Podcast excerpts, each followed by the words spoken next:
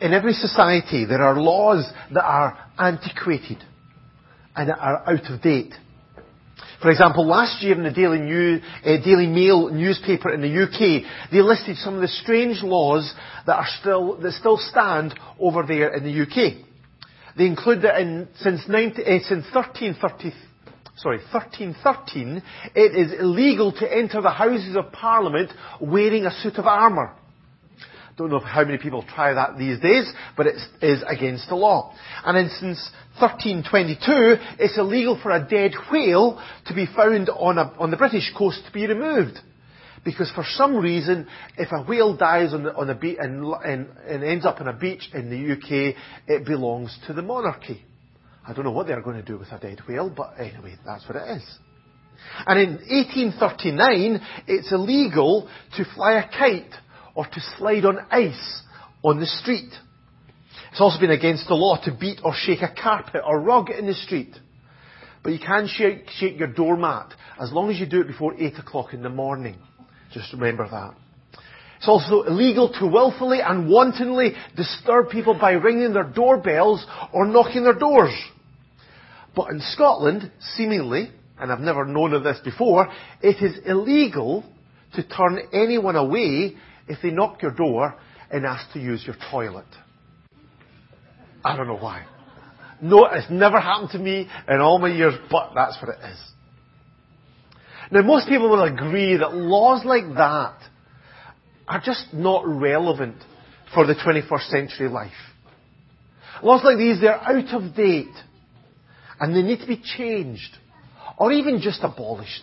Just throw them away. In fact, in Ireland, over the past decade or so, the Department of Public Expenditure and Reform have been passing what's called the Statute Law Revision Acts. They always get a catchy title, don't they? Uh, and they've been doing just that, repealing and removing some of Ireland's out-of-date laws. But what should we do when it comes to these ancient laws? What about the Old Testament laws? Those given to Moses on Mount Sinai some, something like three and a half thousand years ago. What should our response be to them as Christians today living in the 21st century? Should we just see them as irrelevant, out of date, antiquated? Should we just abandon them? Or even discard them? Well, Jesus answered this question in the Sermon on the Mount as he called his disciples to a different righteousness. And we're going to read this passage uh, this morning. It's in Matthew chapter 5. It's in verse 17 and it goes down to verse 20. Matthew chapter 5. If you have a Bible, you can open it up. If not, just listen on and I'll read it out to you.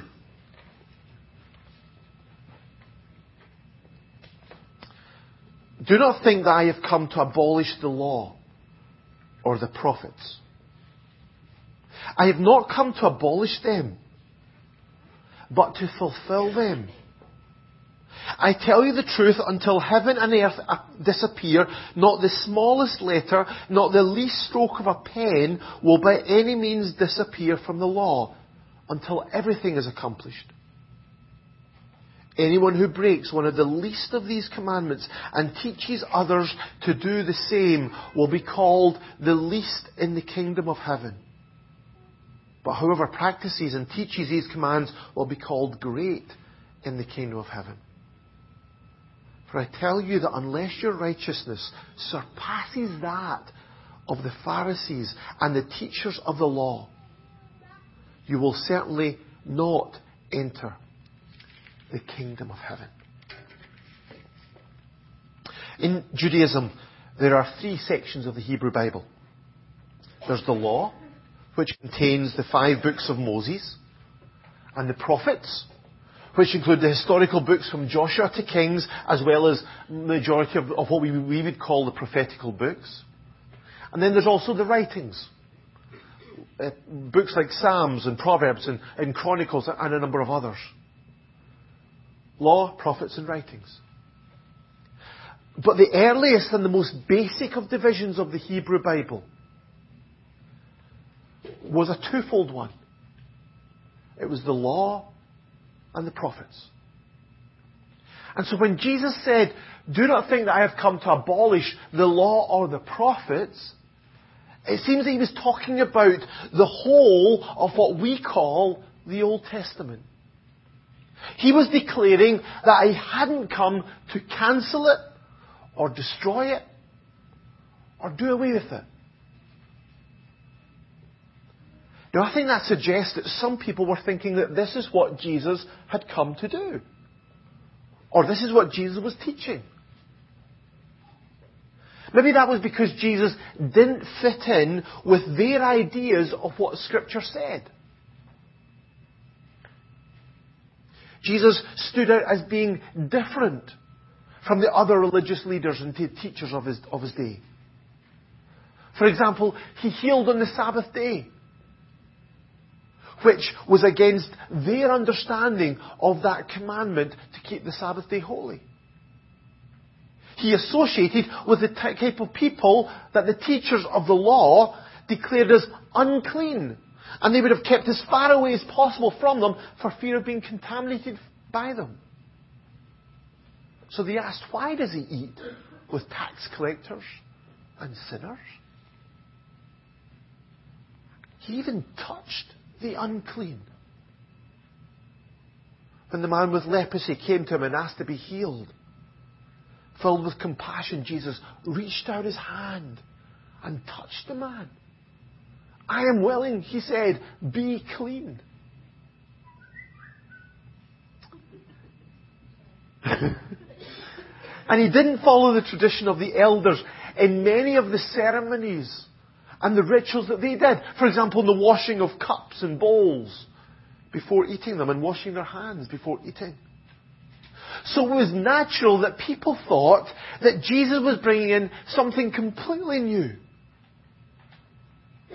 What is this? They said. A new teaching? And with authority? But Jesus is absolutely clear here. Yes, he spoke with new power and with new authority. Yes, he did things that the religious leaders didn't. Yes, he was challenging what they'd been taught and what they'd done. But he wasn't suggesting tearing up the scriptures or saying that they no longer applied. In fact, Jesus had a deep appreciation and respect for the scriptures. Verse 18, he said this, until heaven and earth disappear, not the smallest letter, not the least stroke of a pen will by any means disappear from the law until everything has been accomplished. Smallest letter in the Hebrew language is the iota. The least stroke of a pen or a dot was probably some of the tiny hooks or projections which distinguish some Hebrew letters from others.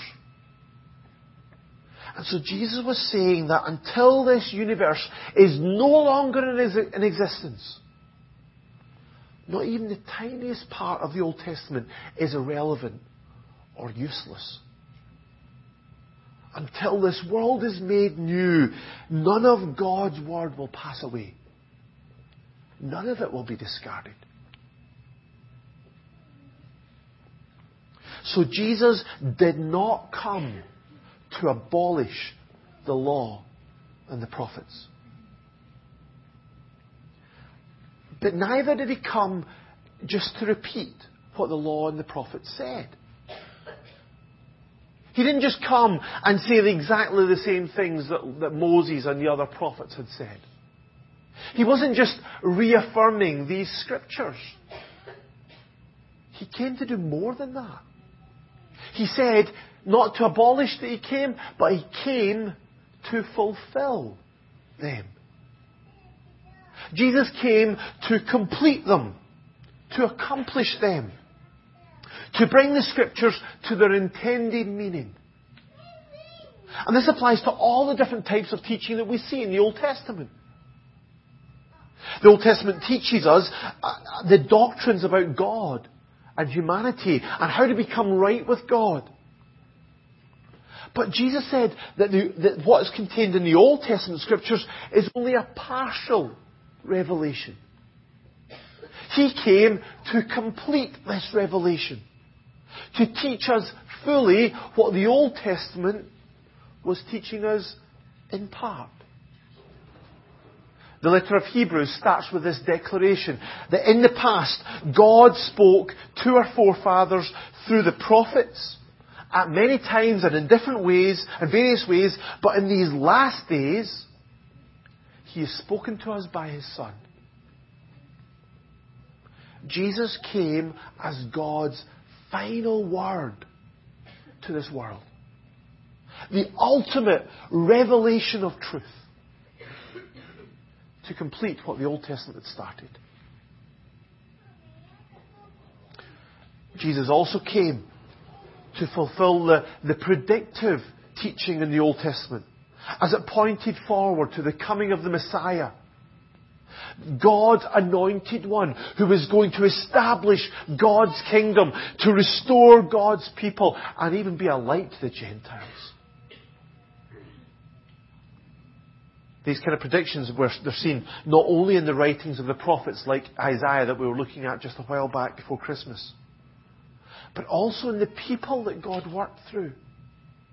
And in the symbolism of the religious structures and practices of Israel. All of those things pointed forward to the coming of the Messiah. And Jesus was claiming that all these scriptures were pointing to Him. In John chapter 5, he says this. You diligently study the scriptures. He was speaking about the Pharisees and the teacher of the law. You diligently study the scriptures because you think that by them you possess eternal life. These are the scriptures that testify about me. And we see here as we read through Matthew's Gospel in particular, that Matthew records again and again how Jesus' life and his ministry fulfilled what the scriptures had predicted. And this was, of course, crucially true about Jesus' death, wasn't it? In laying down his life as the perfect sacrifice for our sins, Jesus fulfilled the whole ceremonial system of the Old Testament of temple and priest and sacrifice. Paul declares in 1 Corinthians 15 that Christ died for our sins according to the Scriptures. That he was buried. That he was raised on the third day according to the Scriptures. But in the scriptures we also see not just the, the doctrinal teaching and the predictive teaching, we also see the, the ethical or, or teaching or the moral law of God teaching us how we should live. And Jesus fulfilled this also, first of all, by perfectly obeying it. Do you remember at his baptism how God declared from heaven, This is my Son, whom I love. With him I am well pleased. Because Jesus perfectly had fulfilled the law in keeping it without sin. But Jesus had done more than just obeying the law. He also revealed the full meaning of what the moral law taught. This is what Jesus went on to do in the rest of Matthew 5, as we'll do in the next couple of weeks. When he said things like this, You have heard that it was said, but I tell you. Jesus claimed to bring the ultimate disclosure of God's law the authoritative and definitive explanation of what it meant and how it applied. So far from dis- disregarding or discarding or destroying the Old Testament, Jesus fulfilled it in every aspect. He fulfilled it in his life As the promised Messiah, he perfectly obeyed it, its requirements and lived a sinless life before God. He fulfilled it in his teaching as he perfectly revealed the truth about God and how to live in relationship with him. And ultimately, he fulfilled it in his death when he bore the curse of the law, paying for the sins of the world and opening up the new covenant with God. But the question is, what does all this mean for us? As Christians, what should our attitude be to the Old Testament then? Well, I think first of all we need to learn from Jesus' attitude to it. Jesus said that in some way greatness in God's kingdom is measured by our obedience to and respect for God's law. Verse 19. Anyone who breaks one of the least of these commandments and teaches others to do the same will be called the least in the kingdom of heaven.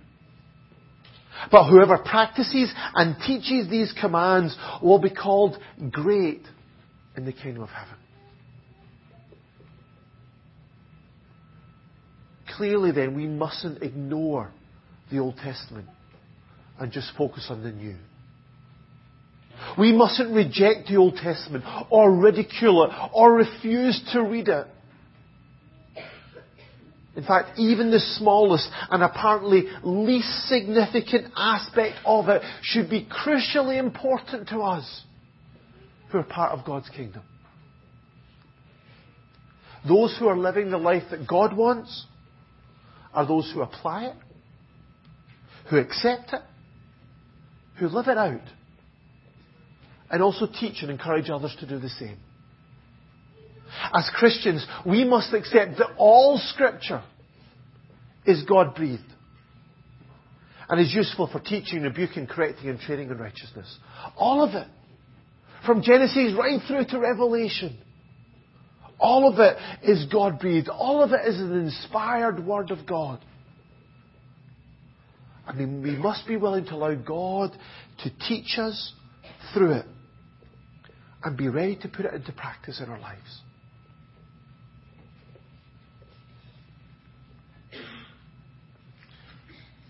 But that doesn't mean, that doesn't mean that we need to live like the Old Testament believer. Neither does it mean that we need to be like the Pharisees and the teachers of the law in their obsessive focus on keeping its rules. Instead, what we need to do is we need to listen to Jesus. As He reveals the true purpose of the law and the deeper and the greater requirements of true righteousness in God's sight. This is our last verse in the passage that we looked at this morning, verse 20. Jesus said, Unless your righteousness surpasses that of the Pharisees and the teachers of the law, you will certainly not enter the kingdom of heaven. I think when most people heard that for the first time, I would imagine they would, they would be shocked. Those guys were famous for their righteousness. They broke down the law into 248 commandments and 365 prohibitions. And they were fanatical about keeping them all. So how could God be asking us to do more than that? How could anyone achieve that? But Jesus didn't mean that, the, that we to out Pharisee the Pharisees. Instead, he was this greater righteousness that he was talking about was a completely different kind of righteousness. It was a true righteousness compared to what the Pharisees had. The problem was that the Pharisees, they were content with an external, with a formal obedience. A rigid conformity to the letter of the law. And Jesus was teaching that God is looking for more than that. Later he challenged them in Matthew chapter 15 Verse 7 and 8. You hypocrites, Jesus said. Isaiah was right when he prophesied about you. These people honor me with their lips, but their hearts are far from me. They worship me in vain. Their teachings are but rules taught by men. Theirs was an external obedience, conformity to all of the letter of the law as far as they could understand it. But God is looking for a deeper righteousness. This is what Jesus goes on to explain in the, in the Sermon on the Mount. A righteousness that doesn't limit the, command, the demands of God's moral standards to just external compliance, just to doing the right thing. And only in some situations, but not in others. But it's a righteousness that understands that God is looking for a total, complete, and wholehearted love for Him and a selfless love for others. That's what God is looking for. That's the standard of righteousness that is accessible, acceptable to Him. That's what Jesus said the Old Testament is all about. He said it can be summed up as this. To love the Lord your God with all your heart and with all your soul, with all your mind. And then to love your neighbour as yourself. But there's a problem with this, isn't there? As we listen to Jesus, as he fulfills the law in his life and his teaching, as we listen to how he's calling us to love God with everything that we are and have, every moment of every day, and to love other people completely selflessly, not just thinking about ourselves, but to think of them just as much we'll realize how very far short of that we fall. As Jesus lifts up the true meaning of these commandments and reveals God's true standard of righteousness, we'll discover that it's beyond our ability. If we tried really, really, really hard, we might be just as good as the Pharisees. But no matter how much we try, we'll never get to that standard of loving God with everything or loving people selflessly. Because of our sinful and selfish hearts, we cannot love God so completely as this. And we'll never love other people as selflessly as this. So learning the full requirements of the law doesn't justify us. It doesn't set us up as right before God. Rather, it condemns us. This is what Paul said in Romans chapter 3, verse 20. No one, no one will be declared righteous in his sight by observing the law. Through the law, we become conscious of sin.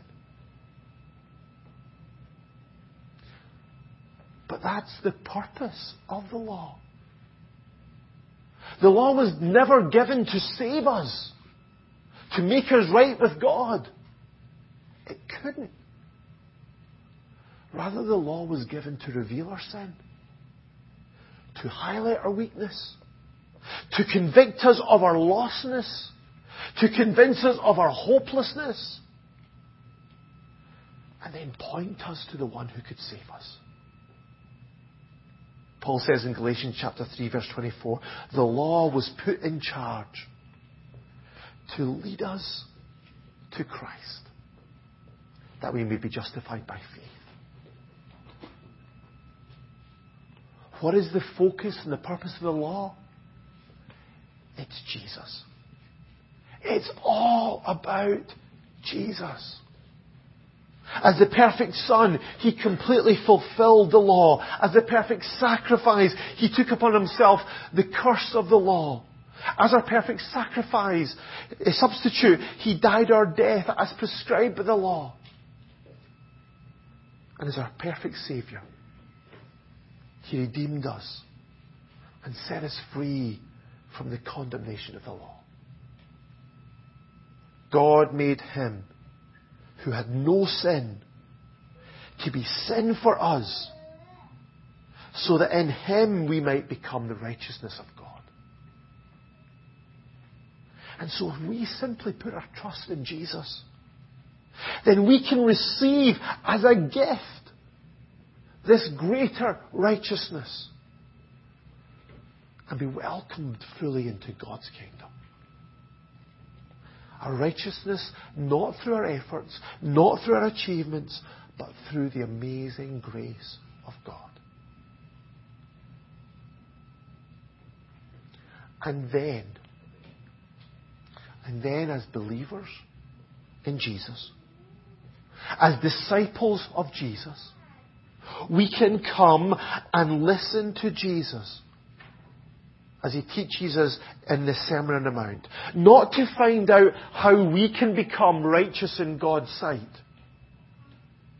But as those who have already been forgiven, who have already been redeemed and adopted into God's family by God's grace, to find out how then we should live.